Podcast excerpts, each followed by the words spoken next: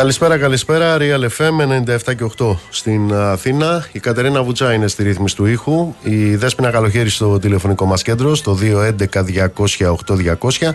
Ηλεκτρονική τρόπη επικοινωνίας με SMS, γραφετερία, αλκενό, το μήνυμά σας και αποστολή στο 19600 με email στη διεύθυνση στούντιο papakirialfm.gr. Νίκος Μπογιόπουλος στα μικρόφωνα του αληθινού σταθμού της χώρας. Θα είμαστε μαζί μέχρι τις 9.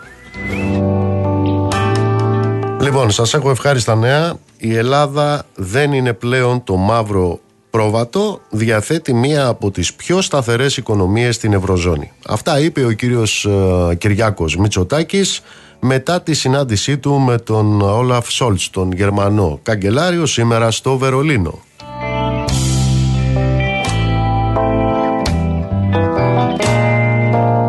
Για όσους δεν το καταλάβατε, η Ελλάδα διαθέτει μία από τις πιο σταθερές οικονομίες στην Ευρωζώνη. Λοιπόν, θέλω να θυμίσω τα εξής.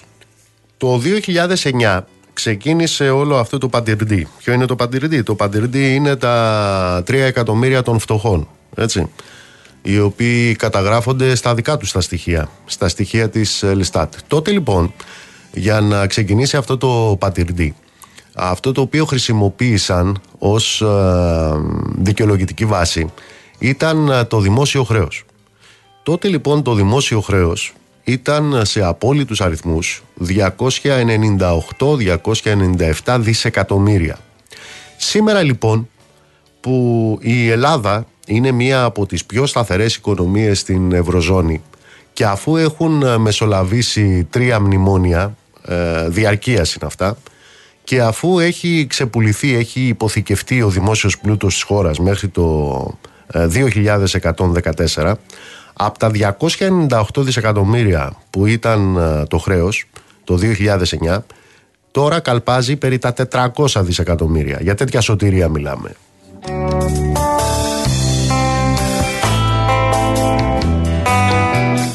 Ως ποσοστό του ΑΕΠ το 2009, τότε που οι βαρκούλες αρμενίζανε στο Καστελόριζο και ο κύριος Γιώργος Παπανδρέου ανακοίνωνε την ε, έλευση, την αποβίβαση εδώ του Διεθνούς Νομισματικού Ταμείου και της Τρόικας, το δημόσιο χρέος ήταν ε, στο 127-128 του ΑΕΠ. Σήμερα, μετά από 13 χρόνια σωτηρίας, μετά από κυβερνήσεις ε, Πασόκ, Νέας Δημοκρατίας, ΣΥΡΙΖΑ, όλων μαζί, του καθενός μόνο του και ούτω καθεξής, το δημόσιο χρέος ε, είναι περί τα 400 δισεκατομμύρια. Παρ' όλα αυτά όμως η Ελλάδα σήμερα μετά από όλα αυτά διαθέτει μία από τις πιο σταθερές οικονομίες στην Ευρωζώνη. Ποιος το είπε; Ο κύριος Μητσοτάκης.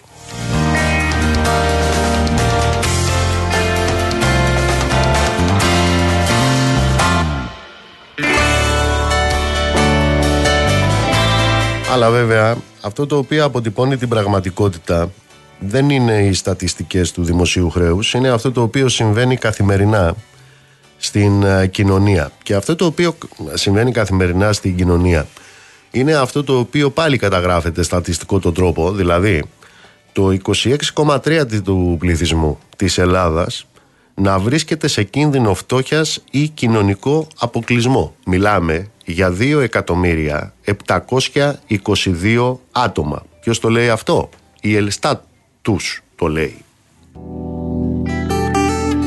Το ποσοστό κινδύνου πριν από όλες τις ε, κοινωνικές ε, μεταβιβάσεις σε ό,τι αφορά τον πληθυσμό αυτής της χώρας ανέρχεται στο 46,1%.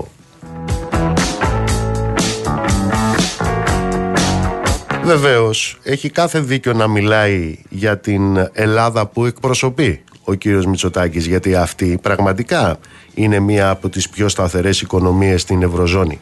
Αλλά ποια είναι αυτή η Ελλάδα που εκπροσωπεί ο κύριος Μητσοτάκης και η κυβέρνησή του; Θα σας πω αμέσως ποια είναι. Την ώρα που έχουμε λοιπόν 3 εκατομμύρια ανθρώπους κάτω από το όριο της φτώχειας ή σε κίνδυνο φτώχειας και κοινωνικό αποκλεισμό έχουμε 150 εισηγμένες εταιρείες στο χρηματιστήριο για τις οποίες το έτος 2022 ίσχυσαν τα εξής. Είχαν λειτουργικά κέρδη 14 δισεκατομμύρια ευρώ και καθαρή κερδοφορία πάνω από 10 δισεκατομμύρια ευρώ. Ο τζίρος, μιλάμε για 150 όλες και όλες, εισηγμένες εταιρείες στο χρηματιστήριο. Ο τζίρος τους ήταν περί τα 107 δισεκατομμύρια ευρώ, δηλαδή μία αύξηση κοντά στο 50% σε σχέση με την ε, προηγούμενη χρονιά. Σημειώστε, είναι η πρώτη φορά που ο τζίρος αυτός των εισηγμένων εταιριών στο χρηματιστήριο φτάνει στο 55% όλου του ΑΕΠ της χώρας.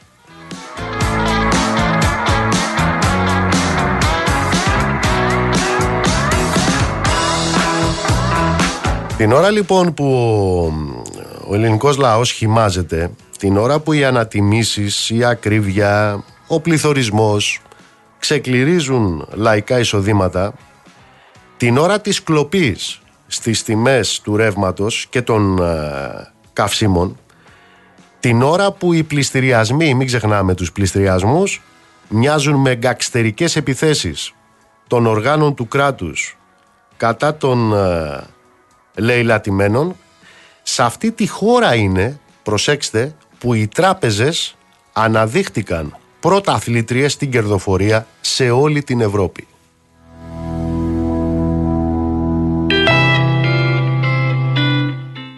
Έχει δίκιο λοιπόν ο κύριος Μητσοτάκης όταν ε, επιδαψιλεύει δάφνες για την οικονομική πολιτική της ε, κυβέρνησής του. Ε, βεβαίως δεν μιλάει για τον ελληνικό λαό ο κύριος Μητσοτάκης, μιλάει για άλλους. Γιατί ο ελληνικός λαός θα πρέπει, αν για παράδειγμα έχεις την ατυχία να έχεις τετραμελή οικογένεια και θέλει σε πάση περιπτώσει το καλοκαίρι, γιατί σε αυτή τη χώρα κάνει καλοκαίρι, υπάρχει καλοκαίρι. Και επίσης αυτή η χώρα είναι νησιωτική, έχει νησιά. Ε, ναι.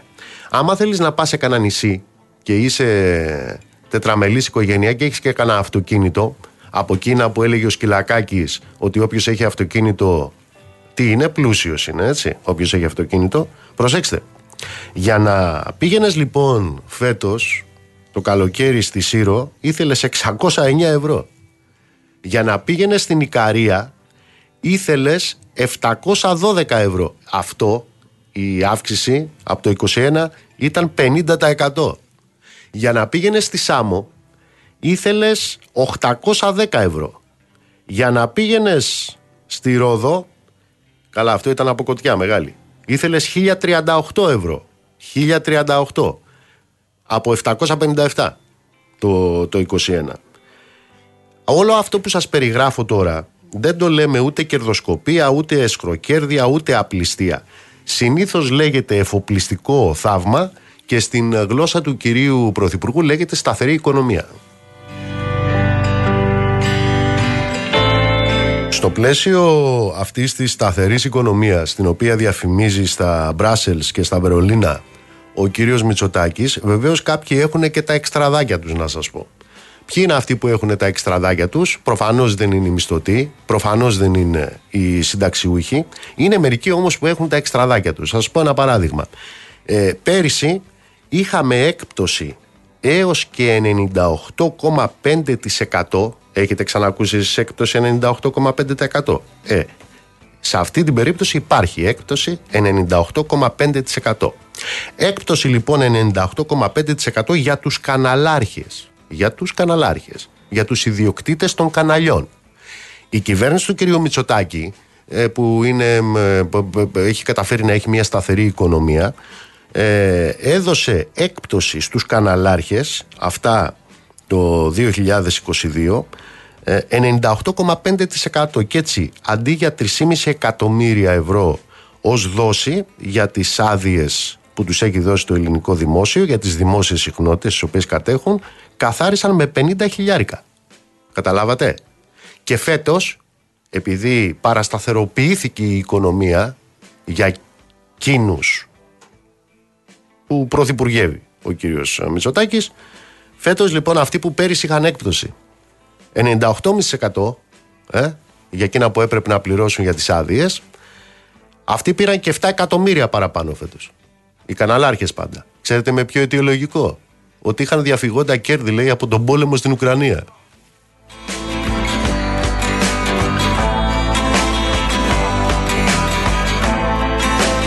Έτσι λοιπόν ακούσαμε τον κύριο Μητσοτάκη σήμερα. Τον κύριο Μητσοτάκη των 2,5 ευρώ το λίτρο η βενζίνη, έτσι. Τον κύριο Μητσοτάκη των 3,5 ευρώ το σουβλάκι. Μιλάμε για τον κύριο Μητσοτάκη της ρήτρας αναπροσαρμογής. Μιλάμε για τον κύριο Μητσοτάκη των απλήρωτων υπεροριών. Μιλάμε για τον κύριο Μητσοτάκη της κατάλυση του 8 ώρου. Εντάξει. Προσθέστε εδώ και εκείνη την uh, πολιτικά ελληνική εξαπάντηση των συνταξιούχων με τα αναδρομικά. Ο κ. Μητσοτάκης λοιπόν μας είπε σήμερα ότι έχουμε μια πολύ σταθερή οικονομία. Προφανώς έχουμε μια πολύ σταθερή οικονομία. Uh, εξαρτάται ποιος σε ποιον απευθύνονται αυτά τα λόγια. Γιατί, ξαναλέω, εάν είσαι μισθωτός και θέλεις για στέγαση το 40% του εισοδήματό σου, ε, αυτό δεν είναι και τόσο σταθεροποιητικό. Αν είσαι όμως η Aegean, προσέξτε να δείτε τι γίνεται. Η ρευστότητα της συγκεκριμένης στα τέλη του 19 ήταν στα 510 εκατομμύρια. Από το 2005 μέχρι και το 19 τα κέρδη της ήταν 523 εκατομμύρια. Τα μερίσματα στα αφεντικά της Aegean μέσα σε μια τετραετία το 2015-2019 ήταν 211 εκατομμύρια. Έλα όμως που στο πλαίσιο της σταθερής οικονομίας όπως την ορίζει ο κ. Μητσοτάκης, οι υπουργοί του, ο ελληνικός λαός πλήρωσε και 120 εκατομμύρια που χάρισε η κυβέρνηση την περίοδο της πανδημίας σε αυτή την εταιρεία με την τρελή κερδοφορία για να μην βάλουν το χέρι στην τσέπη οι μέτοχοι.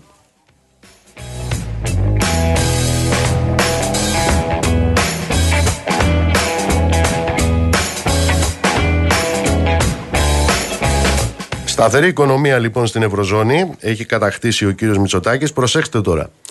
Το υψηλότερο ποσοστό εισοδήματος στην Ευρωπαϊκή Ένωση ξοδεύουν τα λαϊκά νοικοκυριά στη χώρα μας για στέγαση.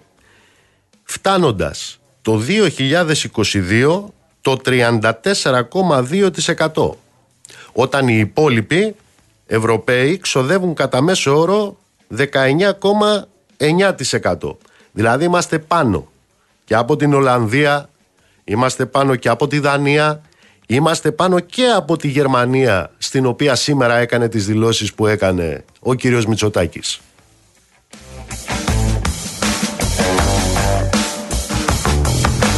Αυτά που σας περιγράφω τώρα, τι συμβαίνει με τη στέγαση εδώ στην Ελλάδα, καταγράφονται σε έκθεση ε, στην έκθεση χρηματοπιστωτικής ε, σταθερότητας. Σε ό,τι αφορά λοιπόν την έκθεση αυτή καταγράφεται η επιβάρυνση λόγω κόστους ε, στέγασης με βάση τα στοιχεία το 2022 το 27% του πληθυσμού της Ελλάδας επομίστηκε κόστος στέγασης που αναλογούσε σε ποσοστό άνω του 40% του διαθέσιμου εισοδήματός του όταν το αντίστοιχο ποσοστό πληθυσμού στη ζώνη του ευρώ ήταν στο 9,4%. Εμείς τους σκίσαμε. Ε, γιατί; Γιατί έχουμε σταθερή οικονομία. Κατάλαβες Βουτσά. Μπράβο.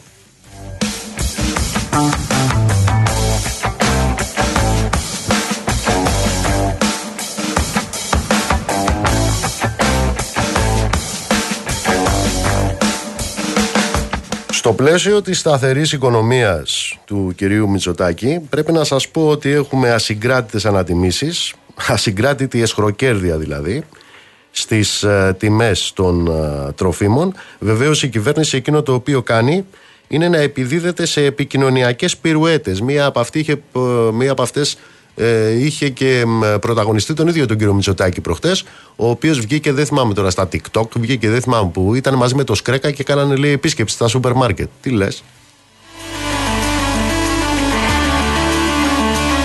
Λοιπόν, την ώρα που κάναν την επίσκεψη στα σούπερ μάρκετ, δίνονταν, ε, δίνονταν τα στοιχεία της ε, ελληνικής στατιστικής αρχής, σύμφωνα με την οποία είχαμε νέα εκτόξευση 9,9% στις τιμές των τροφίμων. 26% στα λάδια, 20% στα φρούτα, πάνω από 12% στα λαχανικά, 10% στα καύσιμα, 11% στα φαρμακευτικά προϊόντα.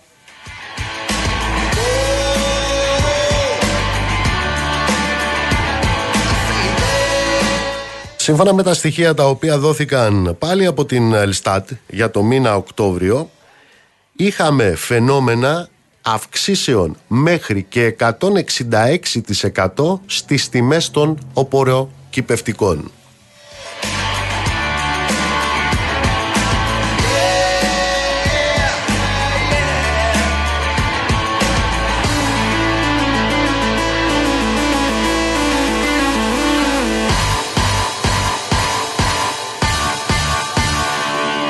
Καταλάβατε τώρα περί ποια σταθερής οικονομίας ε, μιλάμε. Είναι αυτό για το οποίο παλιότεροι του κυρίου Μητσοτάκη έλεγαν εκείνο το αϊθαλές ε, ο, η εγχείρηση πέτυχε, ο ασθενής απεβίωσε. Και οι αριθμοί επίσης ευημερούν όταν οι άνθρωποι παίνονται. Τι συμβαίνει με τους ανθρώπους; Στο πλαίσιο της σταθερής οικονομίας την οποία διαφήμιζε στο Βερολίνο σήμερα ο κύριος ε, Μητσοτάκης. Είχαμε τις προάλλες στη νέα δημοσκόπηση που έδειχνε ότι οι Έλληνες καταναλωτές κόβουν λάδι, φέτα, ψάρι. Στην έρευνα που έκανε, στην έρευνα της interview που έγινε για λογαριασμό της uh, Politic, ε, τι προκύπτει; Προκύπτει λοιπόν ότι το 77% των συμμετεχόντων έχει πάψει να αγοράζει, έχει κόψει να αγοράζει τυρί. Το 75% έχει κόψει να αγοράζει μοσχάρι. Το 67% έχει κόψει να αγοράζει ψάρι.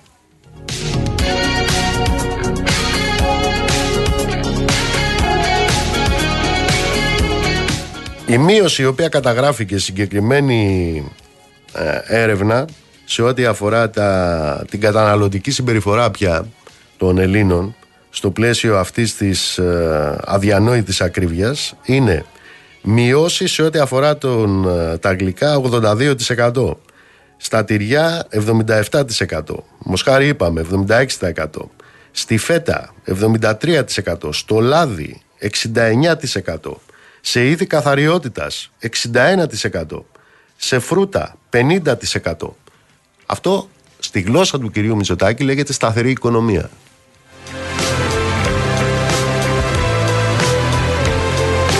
Και ξέρετε τι άλλο λέγεται σταθερή οικονομία; Στη γλώσσα του κυρίου Μητσοτάκη, του κυρίου Σταϊκούρα, του κυρίου Χατζηδάκη, ε, ότι ένας στους τρεις χρωστάει σήμερα στην Ελλάδα.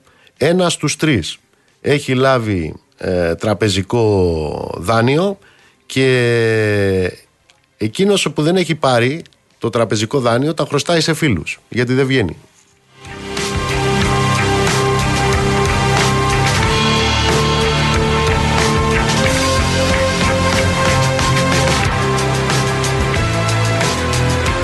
Αλλά είπαμε, υπάρχουν δύο κόσμοι.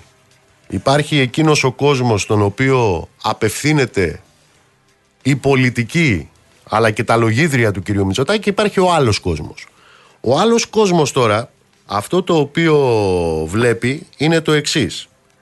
Την ώρα που υπάρχει απόλυτη ενεργειακή επισφάλεια σε ό,τι αφορά τον ελληνικό πληθυσμό λόγω των τιμών στην ενέργεια την ίδια ώρα τι έχουμε; Την ίδια ώρα έχουμε μία ΔΕΗ η οποία υποτίθεται παριστάνει την κρατική εταιρεία να παρουσιάζει εκρηκτική αύξηση της κερδοφορίας της μέσα στο εννιάμινο του 2023. Έτσι λοιπόν, τα κέρδη πρώτοκων φόρων και αποσβέσεων στο εννιάμινο σε ό,τι αφορά τη ΔΕΗ ανήλθαν κοντά στο 1 δισεκατομμύριο για την ακρίβεια 937 εκατομμύρια ευρώ και είναι αυξημένα κατά 292 εκατομμύρια, δηλαδή 45,4% σε σχέση με το αντίστοιχο διάστημα πέρυσι. Σε ό,τι αφορά τώρα τα καθαρά κέρδη μετά από φόρους, αυτά έχουν εκτοξευτεί στα 267,5 εκατομμύρια μέσα στο εννιάμινο. Την ώρα λοιπόν που ο ελληνικός λαός κρυώνει την ώρα που, γιατί ξέρετε ο ελληνικός λαός δεν είναι μόνο η Αθήνα. Δεν είναι ο καιρός που έχουμε εδώ. Υπάρχει και η Φλόρινα. Υπάρχει και η Βόρεια Ελλάδα. Υπάρχει και η Κεντρική Ελλάδα. Υπάρχει και η Κάτω Ελλάδα. Την ώρα λοιπόν που συμβαίνει ό,τι συμβαίνει με την ενεργειακή επισφάλεια του ελληνικού λαού η ΔΕΗ τους έχει αύξηση κερδών 45%. Αυτό είναι που αποκαλεί σταθερή οικονομία ο κύριος Μητσοτάκης. Αυτό αποκαλεί σταθερή οικονομία. Καμία σχέση με τους ανθρώπους όμως.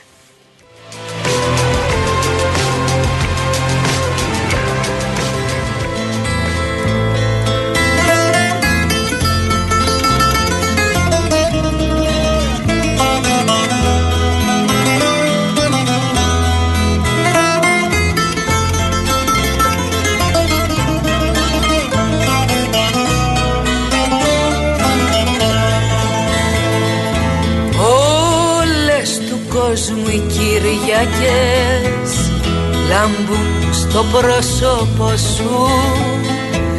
Τι χρώματα, τι μουσικές μες στο χαμόγελο σου. Τι χρώματα, τι μουσικές μες στο χαμόγελο σου.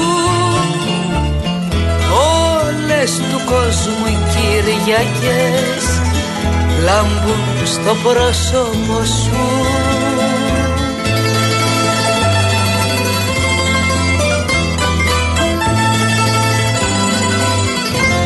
Σαν τη φωτιά είσαι ζεστός Είσαι ο ίδιος ο Χριστός. Ένας Χριστός της γειτονιάς Που ξέρει τι θα πει χιόνιας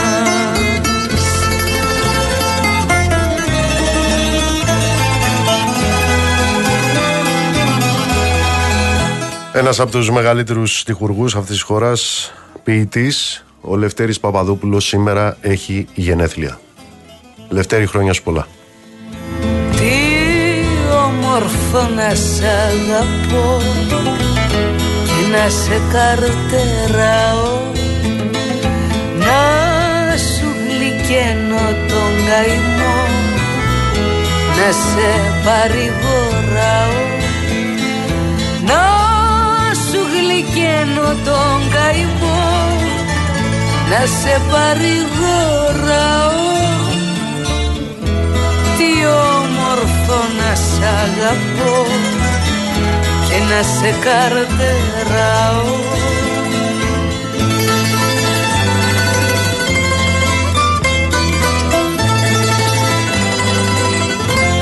Σαν τη φωτιά είσαι ζεστός Είσαι ο ίδιος ο Χριστός.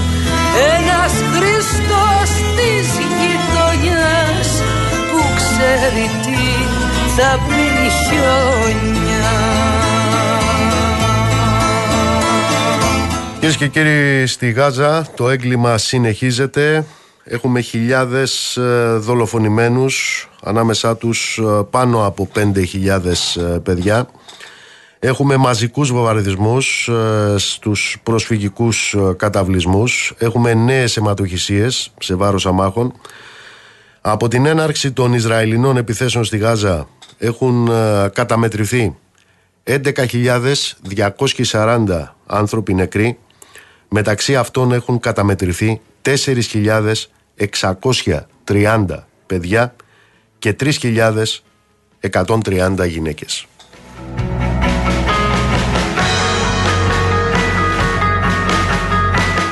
Υπάρχουν, υπάρχουν άνθρωποι κάτω από τα ρήπια. Καμία ομάδα πολιτικής προστασίας δεν μπορεί πλέον να απομακρύνει αυτά τα ερήπια λόγω έλλειψης ε, εξοπλισμού Έχουμε απανοτές ε, επιθέσεις, έχουμε συγκλονιστικές ε, μαρτυρίες και φρικτές εικόνες μπροστά στις οποίες η ανθρωπότητα δεν μπορεί και δεν επιτρέπεται να μένει αμέτωχη. Έρχονται καθημερινά στο φως όλα αυτά τα φρικόδη και κτηνόδη. Μιλάμε για την αδιανόητη και φωνική κτηνοδία του Ισραήλ. Τα νοσοκομεία στη λωρίδα της ε, Γάζας έχουν γίνει χώροι θανάτου για τους ασθενείς και για χιλιάδες εγκλωβισμένους καθώς ο στρατός του Ισραήλ συνεχίζει να τα πολιορκεί. Τα έχει αφήσει χωρίς ρεύμα χωρίς καύσιμα, χωρίς φάρμακα. Μωρά που οι γιατροί τα τυλίγουν με αλουμινόχαρτο γιατί δεν υπάρχει ρεύμα για να μπορέσουν να επιβιώσουν μέσα στις ε, θερμοκοιτίδες ασθενείς που χειρουργούνται χωρίς αναισθησία, νεκροί που μένουν άταφοι.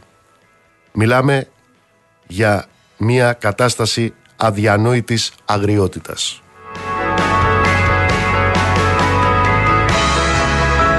Ο διευθυντής του μεγαλύτερου νοσοκομείου στη Γάζα, του Αλ Σίφα, δήλωσε σήμερα ότι 179 άνθρωποι συμπεριλαμβανομένων μωρών και ασθενών που πέθαναν στη μονάδα εντατικής θεραπείας έχουν ταφεί σε έναν ομαδικό τάφο στο συγκρότημα αφού οι Ισραηλινοί δεν επιτρέπουν σε κανέναν να βγει και να μπει ούτε καν για να θαυτούν οι νεκροί.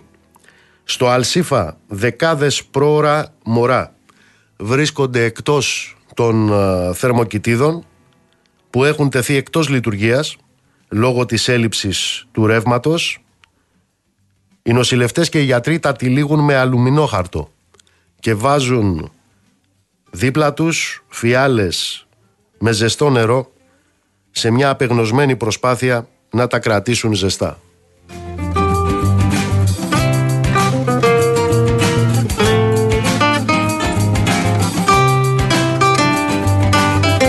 Την ίδια ώρα οι εικόνες από τα νοσοκομεία στη Γάζα δείχνουν κρεβάτια με ασθενείς να έχουν τοποθετηθεί ακόμα και στις αυλές των νοσοκομείων.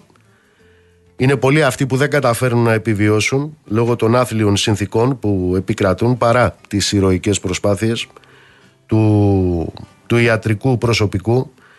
Στο νοσοκομείο Αλαχλή ο επικεφαλής ορθοπαιδικός χειρουργός είπε ότι ασθενείς με τραυματισμούς μέχρι μέτριου επίπεδου υποβάλλονται σε χειρουργικές επεμβάσεις χωρίς αναισθησία λόγω έλλειψης ιατρικών προμηθειών.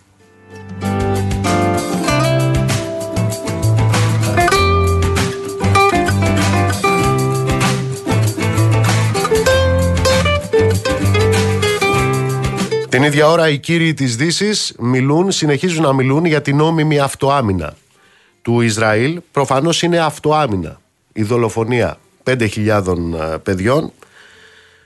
Όπως επίσης συνεχίζεται και αυτή η ελεηνή προπαγάνδα με την οποία επιχειρείται να χρεωθεί το φιλιρινικό κίνημα.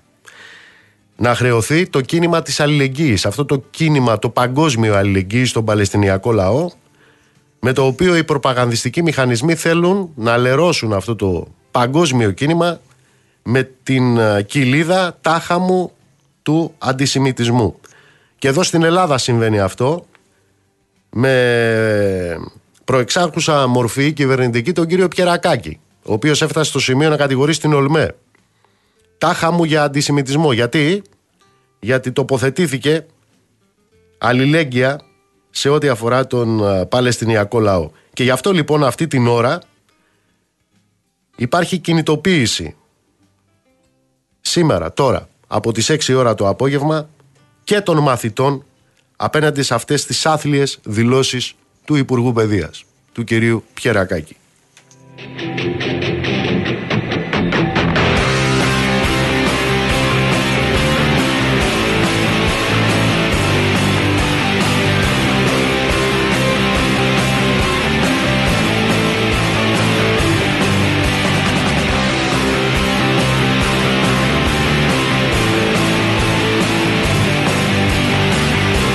Επαναλαμβάνω αυτό το οποίο συμβαίνει είναι ένας ασυγκράτητος και ανεξέλεγκτος, ένας συστηματικός και μεθοδικός και κτηνώδης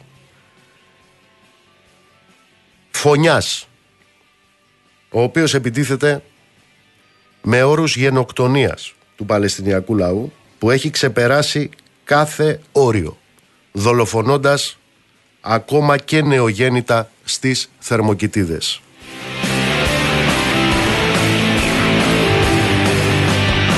Όλα αυτά υπό τα απαθή βλέμματα ή στην καλύτερη περίπτωση τα κροκοδίλια δάκρυα των ευρωατλαντικών μας συμμάχων των ε, επιφανών του πολιτισμού και της σωστής πλευράς της ιστορίας. Είναι αυτοί που επαναλαμβάνω μιλούν απάνθρωπα. Απάνθρωπα για αυτό το τάχα μου δικαίωμα στην αυτοάμυνα. Ποιο είναι αυτό; Η δολοφονία παιδιών και αμάχων που ψελίζουν ανοησίες περί τάχα μου προστασίας των αμάχων με ήδη 11.000 άμαχους νεκρούς και σχεδόν 5.000 παιδιά.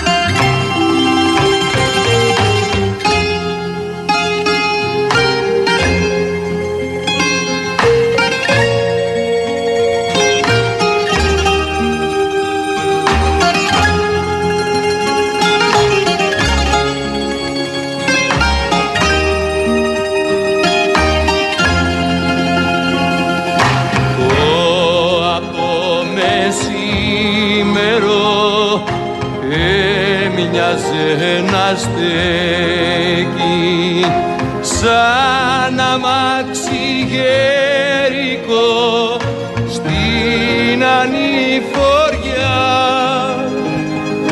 Κάθε από μεσήμερο στο κρυφό μας στέκει πίσω από το μαγερικό άλλη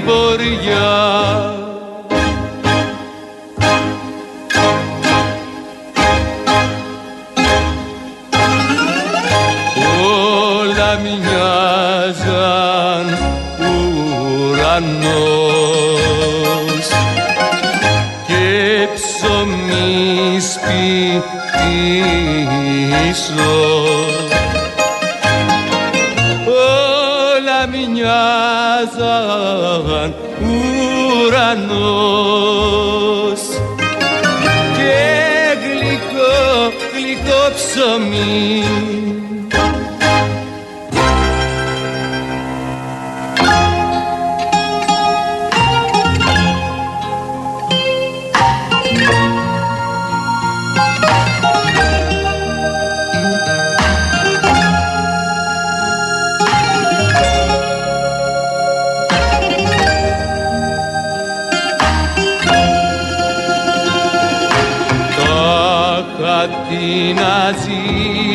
έκλεψαν στα κλωδά σου μάτια. Που γιωμάν τα ποβραδό γλυκά πρωινή. Κι ήρθαν και βασίλεψαν τα βαθιά σου μάτια. Κάποιος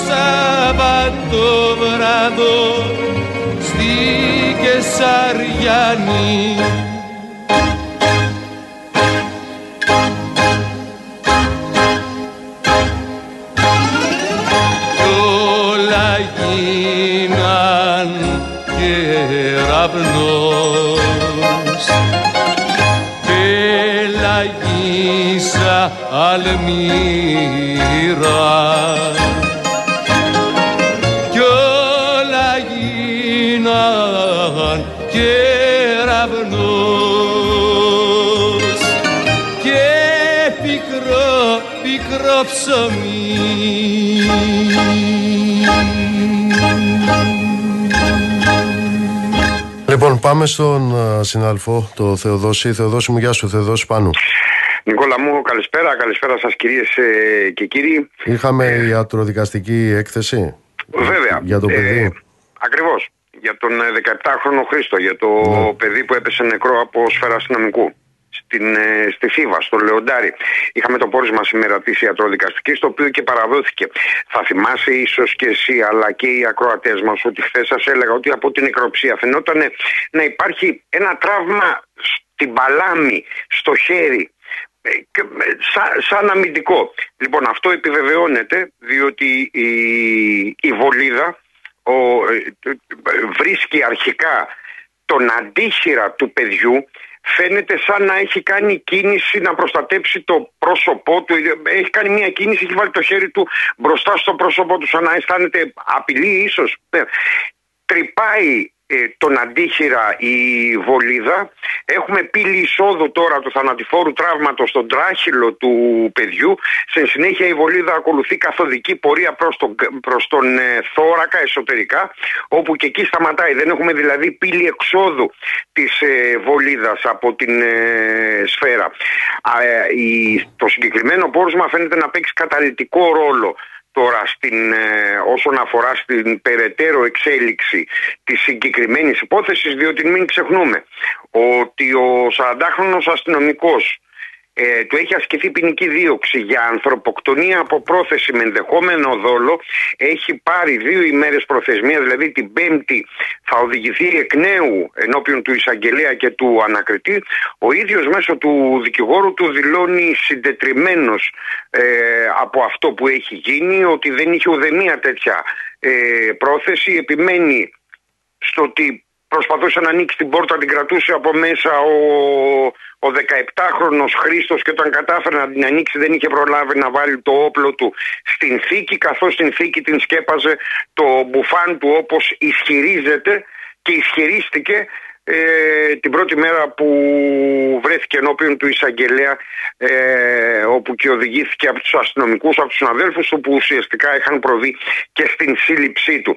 Αυτή είναι λοιπόν η νεότερη εξέλιξη και είναι ιδιαίτερος ε, σημαντική Νίκο. Το πόρισμα δηλαδή του, του ιατροδικαστή. Από ό,τι καταλαβαίνω, δεν, δεν έχω ιδιαίτερες γνώσεις, απλώς βάζοντας τα στοιχεία της λογικής Θεοδόση. Αν η ιατροδικαστική έκθεση λέει ότι δεν ήταν εξεπαφής ε, δεν λέει ακριβώς αυτό το, συγγνώμη το αμίλησα, αυτό το ξέχασα, ε, ευθαρσώς λέει ότι ο πυροβολισμός έχει γίνει από κοντινή απόσταση, δεν χρησιμοποιεί τη λέξη εξεπαφής.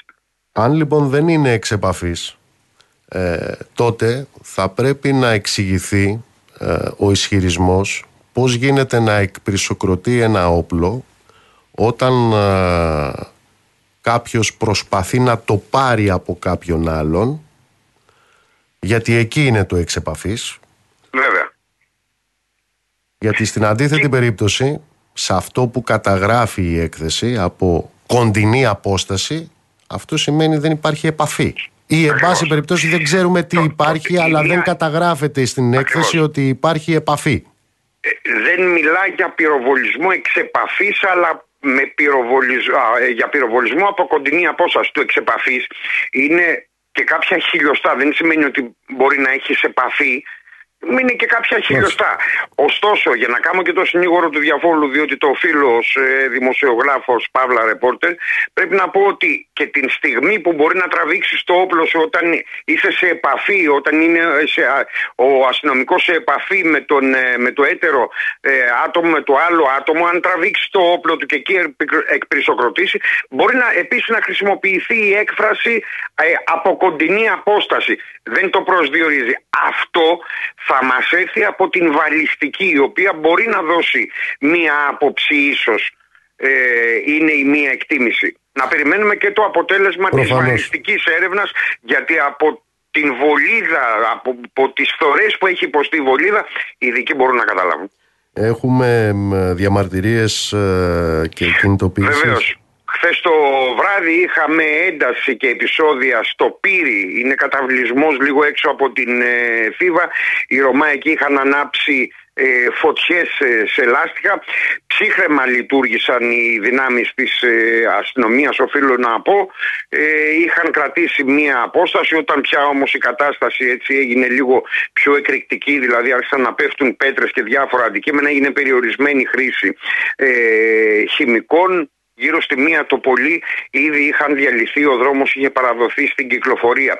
Ένταση είχαμε και στον Ασπρόπυργο επίσης ε, για λίγο πέτρεσε ένα διερχόμενο περιπολικό, ένα-δυο λάστιχα καμένα στο δρόμο, μισή ώρα το πολύ όλο αυτό. Εν συνεχεία ε, παραδόθηκε ο δρόμος στην, ε, δόθηκε ο δρόμος στην κυκλοφορία. Είχαμε και ένταση και στην Πάτρα μετά από πορεία μελών του αντιεξουσιαστικού χώρου που διαμαρτύρονταν για τη δολοφονία του 17χρονου Χριστού. Σε ευχαριστώ Θεοδόση. Ε, για ένα φίλο εδώ που έχει απορία γιατί με, με τέτοια ε, επιμέλεια και σχολαστικότητα η αναφορά στην ιατροδικαστική έκθεση θα σου πω γιατί. Γιατί πριν από δύο χρόνια όταν ε, εκτελέστηκε ο Νίκος Αμπάνης ο 18χρονος στο πέραμα εκεί αυτό το οποίο ακούσαμε ήταν ότι αυτός οδηγούσε ένα αυτοκίνητο και ότι έπεσε πάνω στις ε, δυνάμεις των ε, μοτοσυκλετιστών της αστυνομίας. Αυτό είχαμε ακούσει τότε, αυτό είχε πει επίσημα η ελληνική αστυνομία.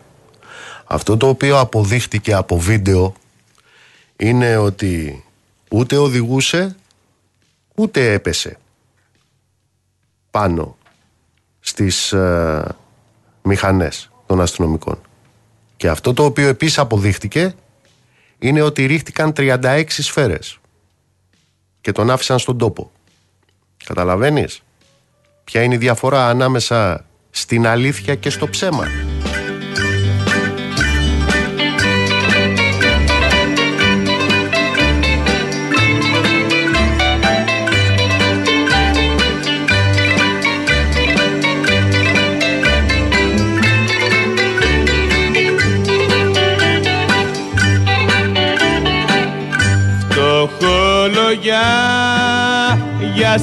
Κάθε μου τραγούδι για τους καημούς σου που σε στη γειτονιά. Φτωχόλογια που απ' το πυλό φτιάχνεις λουλούδι. Και τους καημούς σου τους πλέκεις ψιλοβελονιά Στα χέρια σου μεγάλωσαν και πόνεσαν και μάλωσαν. Άντρες μολοκάθαρη ματιά. Ψηλάκι παρισόπουλα, χαρά στα κοριτσόπουλα. Που έχουν κι αγκαλιάζουν τη φωτιά. Που έχουν κι αγκαλιάζουν τη φωτιά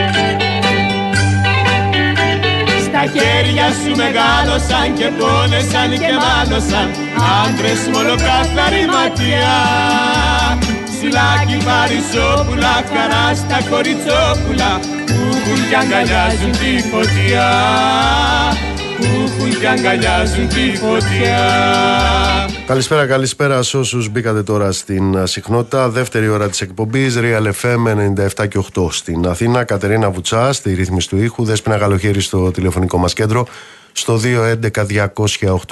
211-200-8200. Ηλεκτρονική τρόπη επικοινωνίας με SMS, γραφετερία, αλκενό, το μήνυμά σας και αποστολή στο 19600. με email στη διεύθυνση studio papakirialfm.gr. Νίκος Μπογιόπουλος, στα μικρόφωνα του αληθινού σταθμού της χώρας. Θα είμαστε μαζί μέχρι τις 9. Κυρία Ανάγνου, αναφέρομαι σε εσάς γιατί στους άλλους δεν έχει κανένα νόημα να αναφερθώ. Ε, μου μιλάτε για την παραβατικότητα των Ρώμα. Δεν θα σας βάλω στη δύσκολη πίστα να σκεφτείτε τα αίτια, ε, ούτε στην άλλη, την πιο βαριά πίστα, ε, τι σημαίνει κοινωνικός αποκλεισμός. Ε. Αλλά θέλω να ρωτήσω το εξής. Η παραβατικότητα τιμωρείται με εκτέλεση; Δεν αναφέρομαι στο συγκεκριμένο, γιατί ακόμα περιμένουμε. Αλλά για πείτε μου, η ποινή σε αυτή τη χώρα, στη χώρα της δημοκρατίας, στη χώρα της ελευθερίας, η ποινή για την παραβατικότητα είναι η εκτέλεση, επαναλαμβάνω. Αυτή είναι η αντίληψή σας. Για ξανασκεφτείτε το λίγο.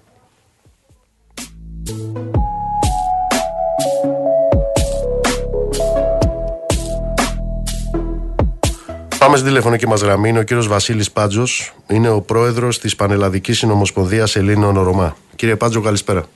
Καλησπέρα, καλησπέρα και στους ακροατές σας.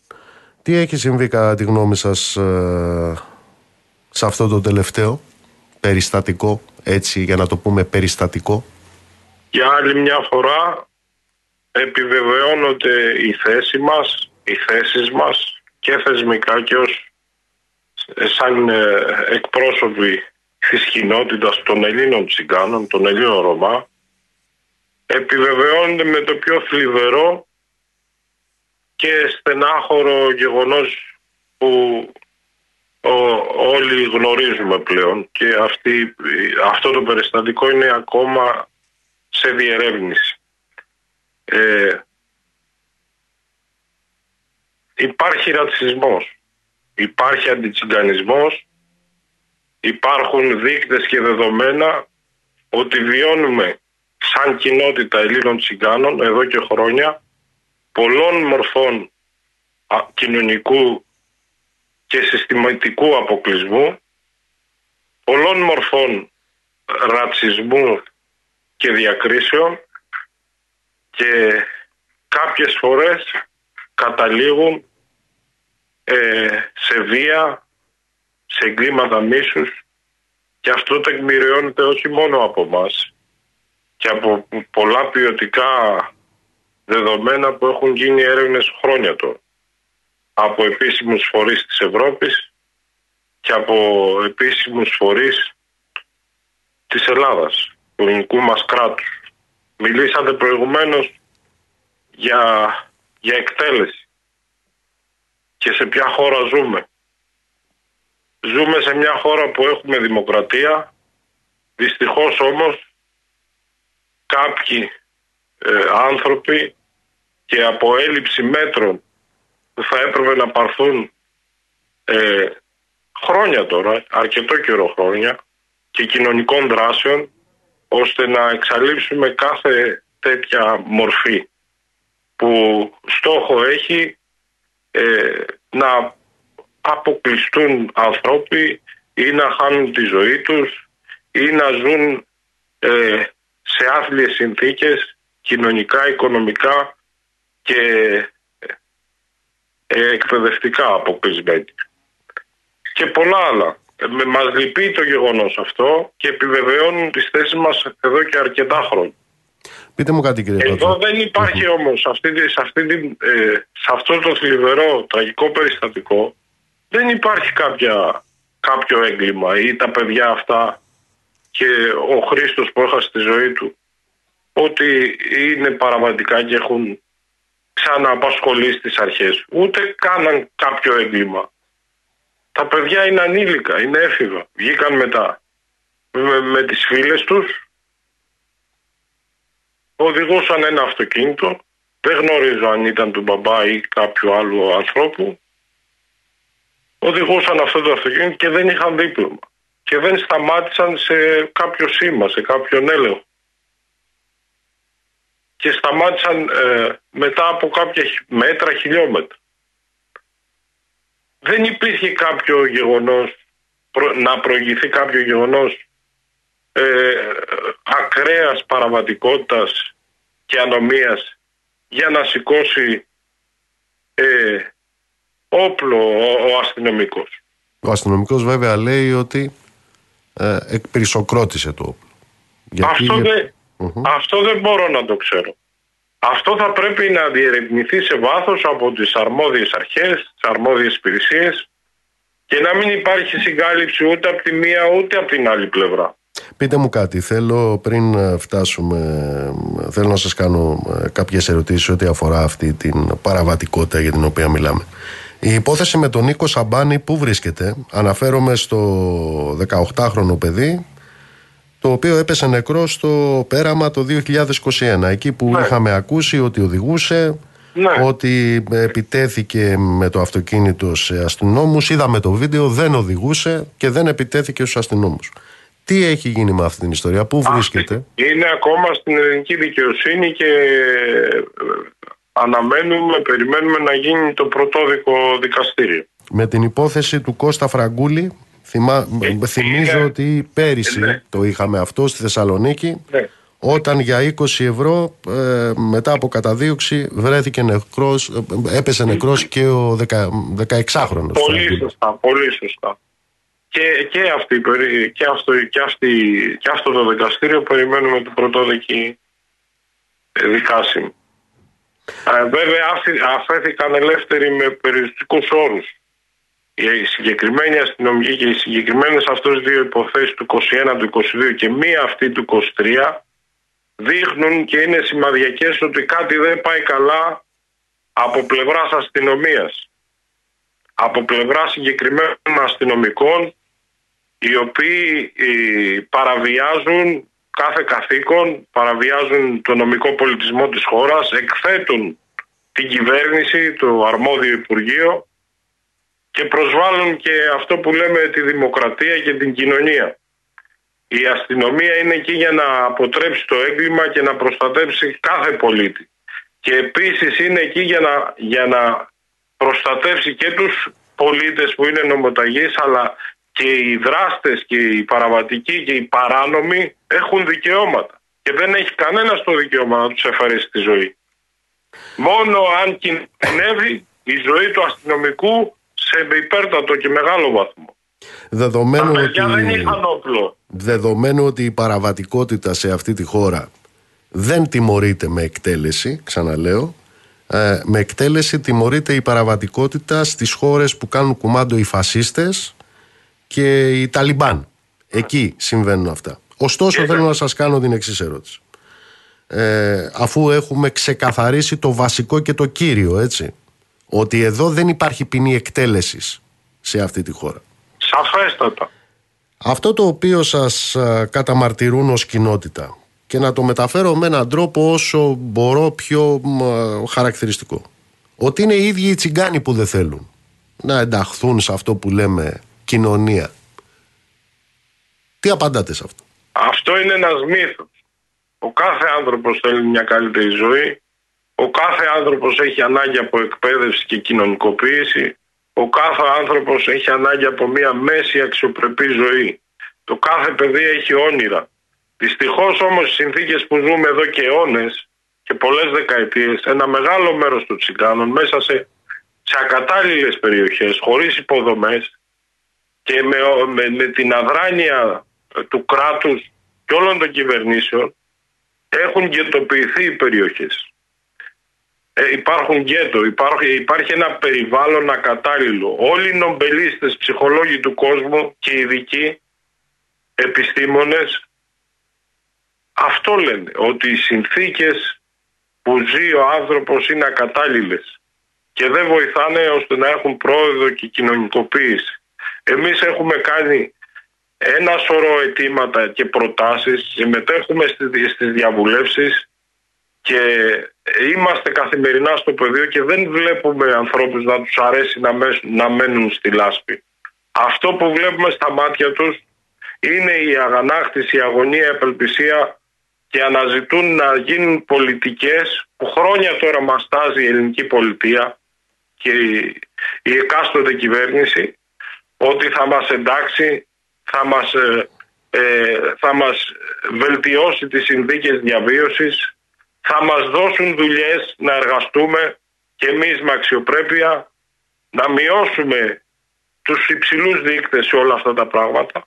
Και δυστυχώς το μόνο που μετράμε τα τελευταία χρόνια είναι να αυξάνεται η ρητορική μίσους, να αυξάνεται ο ρατσισμός, ο αντιτσιγκανισμός, τα στερεότυπα, να αυξάνονται οι ανισότητες, η αδιαφορία και να, και να ζούμε σε ένα περιβάλλον πάρα πολύ δύσκολο και εμείς σαν εκπρόσωποι είναι δύσκολο το έργο που κάνουμε και καλούμε κάθε φορά όλες τις αρχές και την πολιτεία να εφαρμόσουμε επιτέλους πολιτικές που θα βοηθήσουν για το κοινωνικό σύνολο. Για είναι, είναι κύριε Πάτζο αυτή, αυτός ο αποκλεισμός για τον οποίο μιλάτε. Αστικά και περιβαλλοντικα αστικά και περιβαλλοντικά και κοινωνικο-οικονομικά είμαστε αποκλεισμένοι ένα μεγάλο μέρος των τσιγκάνων. Αυτός ο αποκλεισμός λοιπόν για τον οποίο μιλάτε έχετε εντοπίσει ότι είναι μια, πώς να το περιγράψω τώρα, ότι είναι μια χωάνη στρατολόγησης ε, παραβατικών συμπεριφορών; Κοιτάξτε, άλλο παραβατικότητα, άλλο πλημέλημα, άλλο κακούργημα και άλλο έγκλημα. Το, το, το έγκλημα είναι ένα παγκόσμιο κοινωνικό φαινόμενο. Η παραβατικότητα είναι ένα παγκόσμιο κοινωνικό φαινόμενο. Δεν κάνουν μόνο μέλη της τσιγκάνικης κοινότητας. Η παραβατικότητα, το έγκλημα πηγάζει από παντού. Άλλο τόσο και αυτοί οι άνθρωποι που είναι ανεκπαίδευτοι, που ζουν κάτω, κάτω από το όριο της στόχης, που είναι κοινωνικά και αστικά αποκλεισμένοι και ζουν υπό τέτοιες συνθήκες, είναι, είναι νομοτέλεια να έχουν παραβατική συμπεριφορά κάποια μέλη από την κοινότητα, από τις συνθήκες. Κανένας άνθρωπος δεν θέλει να γίνει εγκληματίας. Η κοινότητα, οι δράσεις, η, δρό, η δράση και τις... Και κανείς, και κανείς δεν αμφισβητεί ότι υπάρχουν και μέλη από την κοινότητα και από κάθε κοινωνική ομάδα που είναι και παραβατικοί και κλέβουν και είναι εγκληματίες. Αυτό τι σημαίνει όμως; Έρχομαι στο, στο δικό σας ερώτημα. Ε, τους εκτελούμε;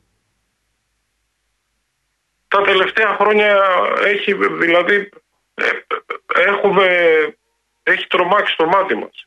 Η δική αυτά, σας... Ε, αυτά που έχουν συμβεί τα τελευταία χρόνια έχουν, έχουν γιγαντώσει το αμοιβαίο μίσος Ρωμά κοινότητα και αστυνομία. Επιτρέψτε μου να κάνω αυτή την ερώτηση. Εσείς, η δική σας δράση ως ε, Πανελλαδική Συνομοσπονδία των Ελλήνων Ρωμά, ε, οι προσπάθειές σας για να αντιμετωπιστούν φαινόμενα όπως για παράδειγμα είχαμε ένα θάνατο πριν από 15 μέρες στο Ζεφύρι ενός 8χρονου παιδιού. Μάλιστα. Είχαμε την ιστορία με το Μάριο, το μικρό Μάριο πριν από μερικά χρόνια. Οι δικές σας οι προσπάθειες να αντιμετωπιστούν αυτά τα ζητήματα έχουν ανταπόκριση στην κοινότητα. Ε, οι δικές μας οι προσπάθειες φυσικά έχουν ανταπόκριση, δυστυχώς όμως δεν ανταποκρίνονται τα αρμόδια υπουργεία. Εμείς από το 2017 έχουμε πάρει θέση με προτάσεις και μέτρα προληπτικών δράσεων, συγκεκριμένων δράσεων για να μειώσουμε και παραβατικές συμπεριφορές και αντικοινωνικές συμπεριφορές και να ε, μειώσουμε αυτό το μίσος ανάμεσα Ρωμά κοινότητα και αστυνομία με κοινές δράσεις, με, με, με ειδικούς, με αστυνομικούς και διάφορα άλλα κοινωνικά, κοινωνικές δράσεις. Έχουμε κάνει μια σειρά προτάσεων οι οποίες είναι 8-9 αν θυμάμαι καλά. Κάθε εξάμεινο, κάθε χρόνο τις επικυροποιούμε και τις ξαναστέλνουμε στο αρμόδιο Υπουργείο και δεν έχουμε λάβει ακόμα απάντηση και κοντεύουν 7-8 χρόνια.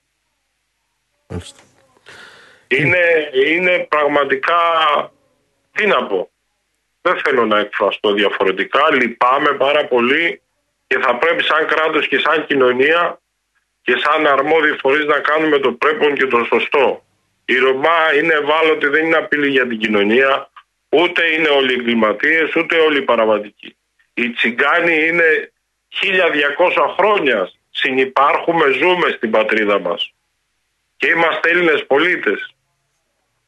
Σίγουρα χρειάζεται και εκπαίδευση. Πρωτογενή, δευτερογενή, εκπαίδευση σε όλα τα επίπεδα. Να μάθουν γράμματα. και να ζουν σε κάποιο περιβάλλον που να βοηθάει για την ζωή τους και να αξιοποιούνται όλα αυτά τα ευρωπρογράμματα και τα, ε, και τα χρήματα που υπάρχουν σε, σε κοινωνικές πολιτικές που θα είναι ε, συμφέρον για όλη την κοινωνία.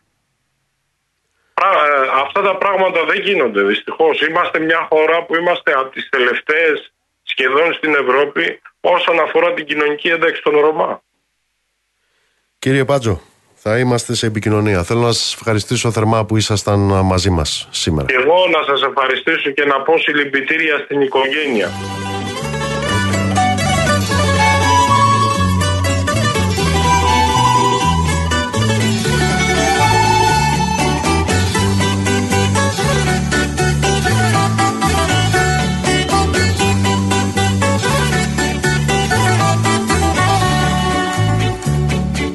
Κάθε πρωί που κίναγα να πάω στη δουλειά Φεύγανε σαν πουλιά τα ψαροκαϊκά.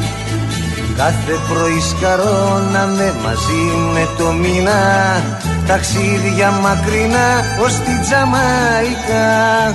Κι αρμενίσαμε στα πέλαγα Αγάπη μου παλιά Ύστερα το βραδάκι με μενάκι στα καπηλιά Σε πίνα κοριτσάκι σαν το κρασάκι δουλειά δουλειά Ύστερα το βραδάκι με μενάκι στα καπηλιά Σε πίνα κοριτσάκι σαν το κρασάκι δουλειά δουλειά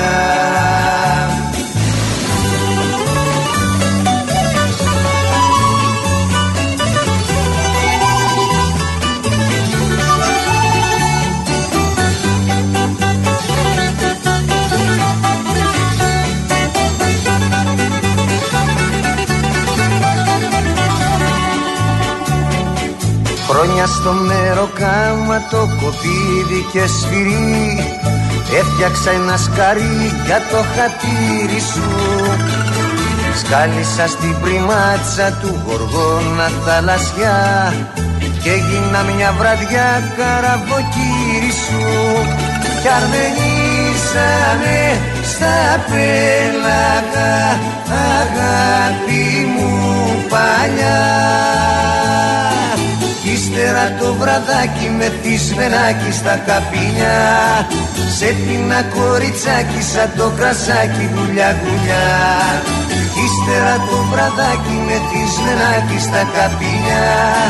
Σε πίνα κοριτσάκι σαν το κρασάκι δουλειά δουλειά Λοιπόν, σε ό,τι αφορά το ΣΥΡΙΖΑ, ναι, τα πράγματα πηγαίνουν πάρα πολύ καλά. Ο ένας λέει ότι είναι Μουσολίνη ο άλλος, ο άλλος λέει Πέμπτη φάλαγγα, μετά ο άλλος λέει Τραμπ και ακροδεξιός εσύ, όχι εσύ είσαι ο υπονομευτής, όχι είσαι Πεπε Γκρίλο, όχι είσαι αρχηγός με μυαλό 7χρονου παιδιού.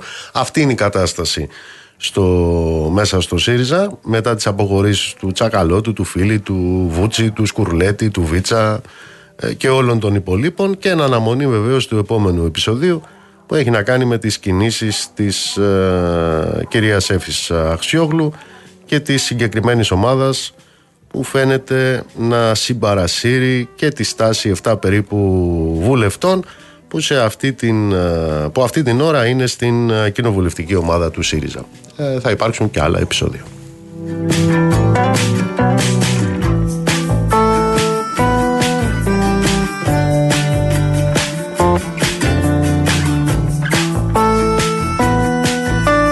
Λοιπόν, σήμερα βγήκαν στους δρόμους οι πατεράδες και οι μανάδες μας, οι γέροντές μας, οι λεβέντες μας.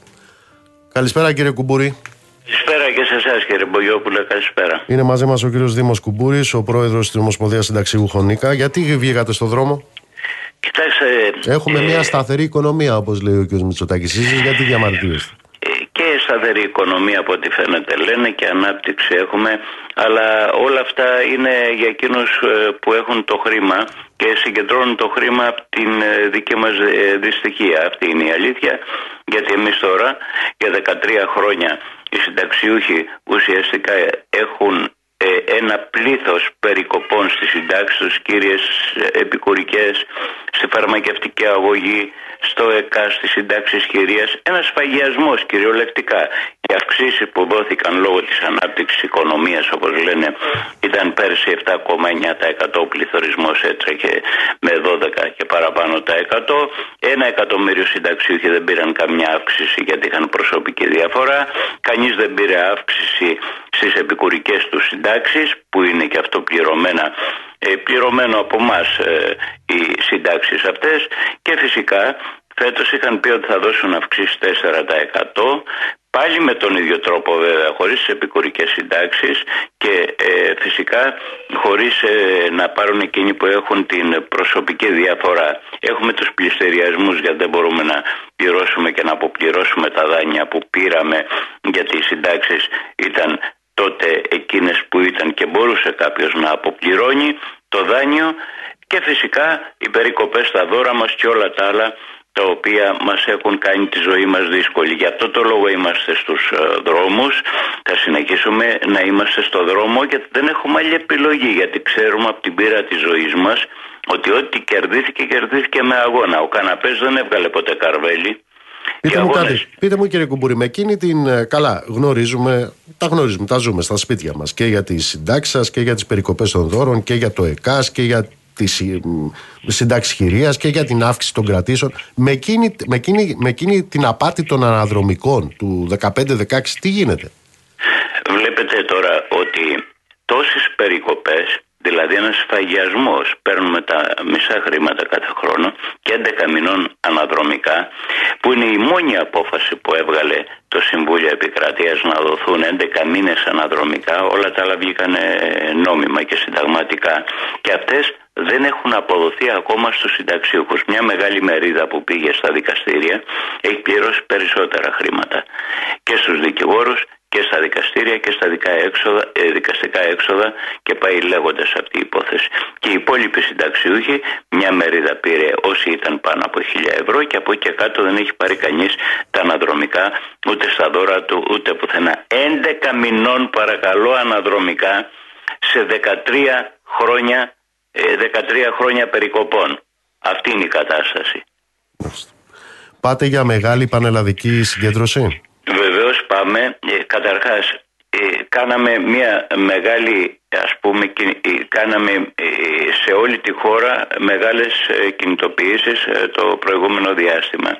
Από τον Εύρο μέχρι την Κρήτη που θα ολοκληρωθεί μετά την Πανελλαδική Κρήτη. Και φυσικά ήταν της Αθήνας σήμερα όπως είπαμε προηγούμενα.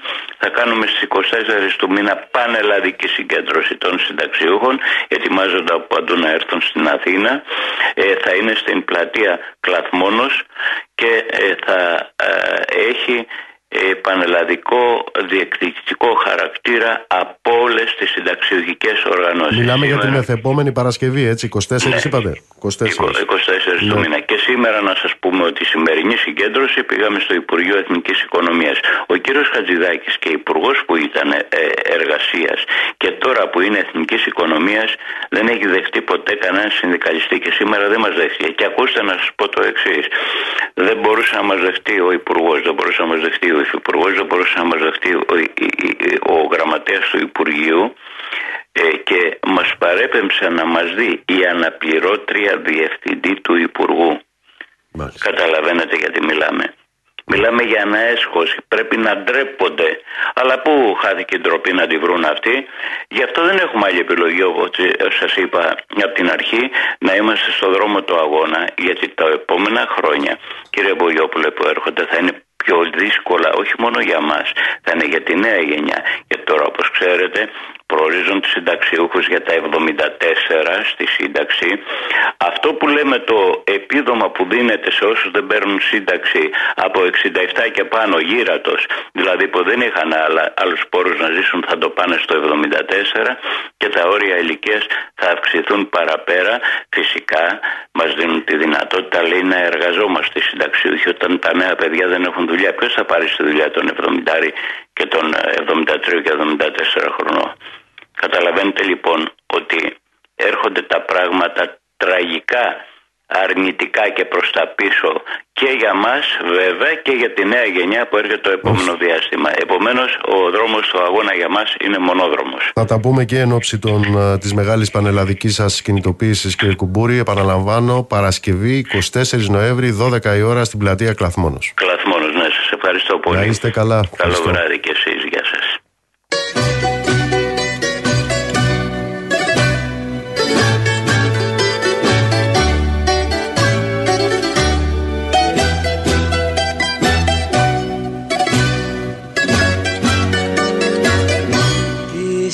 κανά και πίνεις τσιγάρο κι είναι τα πικρά σμάτια στο πάτωμα κάρδια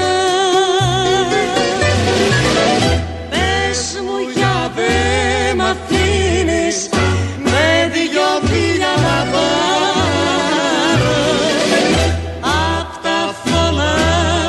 μάτια τη μαύρη συνέχεια Πες μου για δε μ' αφήνεις με δυο φιλιά να πάρω απ' τα θολά σου μάτια τη μαύρη συνέχεια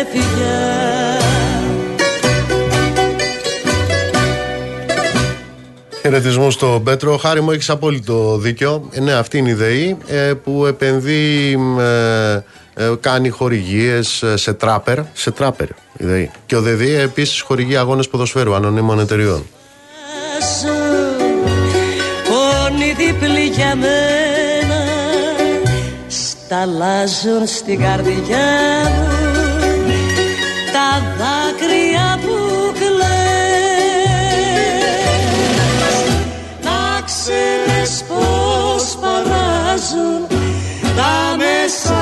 σένα που στέκεσαι μακριά μου και λόγω δεν μου λες.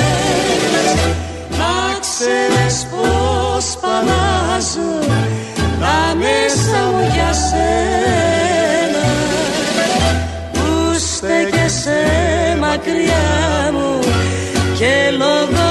να στείλω πολλούς χαιρετισμούς στη Μερόπη. Να σε καλά, Μερόπη μου. Πολλούς χαιρετισμούς στο Γιάννη, στον Άγγελο και στη Σοφία, στο Γιώργο που ταξιδεύει, είναι στην Ουτρέχτη. Καλό τιμόνι, Γιώργο. Ε, ε έχουμε βεβαίως σταθερή οικονομία, το επιβεβαιώνει και ο Γιάννης ο Μακρύς. Και η Παρισία λέει στην πηγή του λαδιού. 16 κιλά τενεκές, 175 ευρώ. Αυτό λέγεται σταθερή οικονομία. Καλησπέρα και στο Λάμπρο. Λάμπρο, ε, με βάση τα, τα ξεπουλήματα μετοχών που κάνουν τώρα για τις ε, συστημικές ε, τράπεζες, ε, το φέσι φαίνεται να είναι γύρω στα 30 με 40 δισεκατομμύρια. Σας έχει εμπνεύσει η αναφορά από ό,τι βλέπω για τη ΔΕΗ, είπαμε την ΔΕΗ, έτσι. Είναι η εταιρεία η οποία παριστάνει τη δημόσια εταιρεία, είναι αυτή η οποία έχει στο εννιάμινο περί τα 250 εκατομμύρια καθαρά κέρδη ε, που αγοράζει κοτσόβολο, αγοράζει κάτι εταιρείες στη Ρουμανία, δίνει ένα χιλιάρικο την ημέρα στο διευθύνοντα σύμβουλό της, αλλά σε αυτή τη χώρα ο μισός πληθυσμός είναι σε συνθήκες ενεργειακής επισφάλειας. Κύριε Δημητράκη από τα Χανιά, έχεις το γνώθι σε αυτόν, αλλά επειδή δεν την ξέρεις τη λέξη, ούτε τη φράση, πήγαινε ρώτα κανένα, θα καταλάβεις. Αν καταλάβεις. Θα σου εξηγήσει ο άλλος, αλλά πάλι δεν θα καταλάβεις. Καλησπέρα στο Φραγκίσκο, καλησπέρα στο φίλο του Δημήτρη που μας ακούει από τη Γερμανία, καλησπέρα στον Ανδρέα, φώτη ήρεμα. Κυρία Κουβέ, και για τους Ρωμά ξέρω και για κάτι τύπου σαν και εσένα ξέρω. Εξίσου καλά. Να στείλω πολλούς χαιρετισμούς στον κύριο Ψαρά. Να σε καλά Δημήτρη. Χαιρετίσματα στο Σάβα, χαιρετίσματα στη Χρυσή. Χαιρετίσματα στον Αχιλέα. Να είστε όλοι και όλες καλά. Λοιπόν, πάμε να δούμε τι γίνεται στον κόσμο. Τζένι και Θαρά. Έλα, Τζένι μου, καλησπέρα. Καλησπέρα. Νομίζω πως ό,τι αφορά στο ανθρωπιστικό δράμα στη Λωρίδα της Γάζας ε, έχει γίνει εκτενής αναφορά νωρίτερα. Ε, θα σταθούμε λιγάκι στο διπλωματικό πεδίο καθώς είχαμε δηλώσεις του Ισραηλινού Υπουργού Εξωτερικών, του κυρίου Έλλη Κοέν, ο οποίος ε, είπε σήμερα ότι για δύο ή για τρεις εβδομάδες το Ισραήλ μπορεί να βομβαρδίζει τη Γάζα χωρίς να δεχθεί έντονη διπλωματική πίεση. Δήλωσε ότι ναι, μεν η πίεση αυξάνεται. Αυτό σημαίνει δύο μήνες βομβαρδισμοί, έτσι. Αυτό σημαίνει το συν δύο-τρεις εβδομάδες που λέει αυτός. Από ό,τι φαίνεται ναι, γιατί έχουμε κλείσει ήδη ένα μήνα και πλέον της έναρξης της επιχείρησης. Και όχι μόνο αυτό, με βάση το παρατηρητήριο, οι βόμβες οι οποίες έχουν πέσει στη Γάζα από το Ισραήλ τις τρεις πρώτες εβδομάδες ισοδυναμούν με βόμβες ε, πυρηνικής ισχύως επί δύο. Ακριβώς έτσι είναι και μάλιστα ο Ισραηλινός Υπουργός Εξωτερικών είπε ότι ναι, μεν υπάρχει μια σχετική διπλωματική πίεση αυτή τη στιγμή, αλλά δεν είναι ιδιαίτερα υψηλή, είναι όμως σε άνοδο. Αυτό που δεν διευκρίνησε όμως είναι τι θα συμβεί όταν ασκηθεί υψηλή πίεση, αν θα σταματήσει το Ισραήλ τους βομβαρδισμούς και τη γενοκτονία στην Παλαιστίνη ή αν απλώς πρόκειται να συνεχίσει το έργο του ε, σε αντίθεση με ό,τι πιστεύουν οι σύμμαχοί του στη Δύση. Τώρα, σε ό,τι αφορά στο θέμα των ομήρων, υπήρξαν σήμερα κάποιες σημαντικές διαρροές.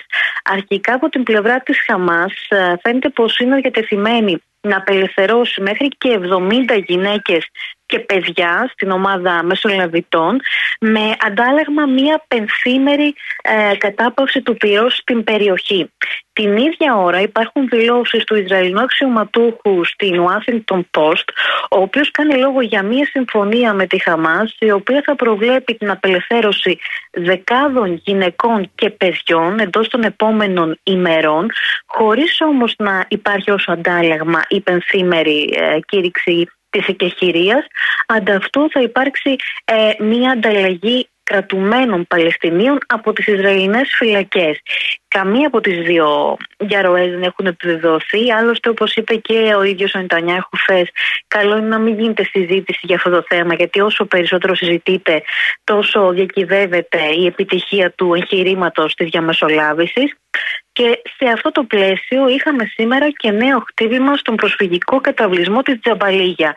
Τουλάχιστον 31 οι νεκροί, σε αυτόν τον καταβλισμό που έχουν βρει καταφύγιο εκατοντάδες χιλιάδες άμαχοι, γυναίκες και παιδιά και οικογένειες ή τραυματίες που δεν έχουν πού αλλού να πάνε στην περιοχή της Λωρίδας της Γάζας και είχαμε και από τη Χεσμολάχ νέα ανακοίνωση λέγοντας πως θα μπει στον πόλεμο πιο ε, εμφατικά εφόσον δεν σταματήσουν οι βομβαρδισμοί άμεσα του Ισραήλ στη λωρίδα της Γάζας και σε αυτό συνδέεται και ένα ρεπορτάζ της εφημερίδας Bild, της γερμανικής εφημερίδας, που αναφέρει ότι η Χαμάς έχει ήδη χρησιμοποιήσει το μεγαλύτερο μέρος του προστασίου της απέναντι στις Ισραηλινές δυνάμεις, όμως η Χεσμολάχ δεν έχει καν αρχίσει να αποκαλύπτει το δικό της. Ζένη μου, σε ευχαριστώ πολύ. Καλή συνέχεια. Λοιπόν, ξεκινήσαμε, πορευτήκαμε και θα κλείσουμε με Λευτέρη Παπαδόπουλο που σήμερα έχει τα γενέθλιά του. Να είστε όλοι και όλες καλά ψυχή βαθιά. Το ραντεβού μας είναι αύριο στις 7 το απόγευμα.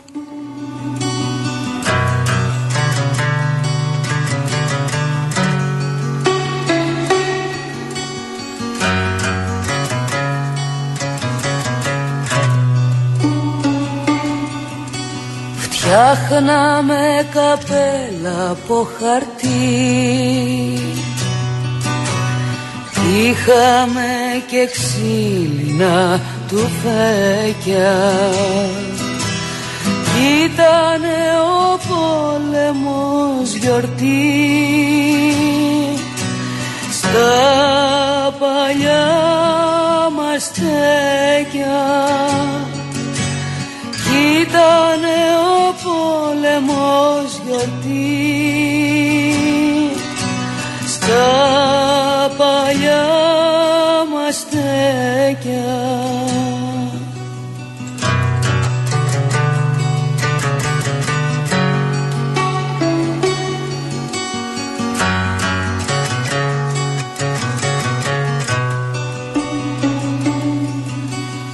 Όλοι σε φωνάζουν σαν αρχηγό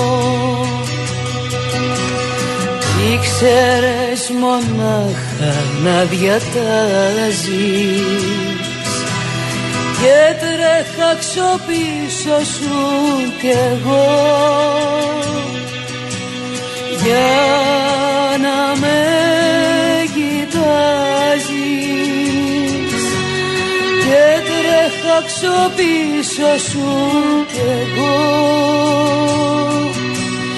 Για να με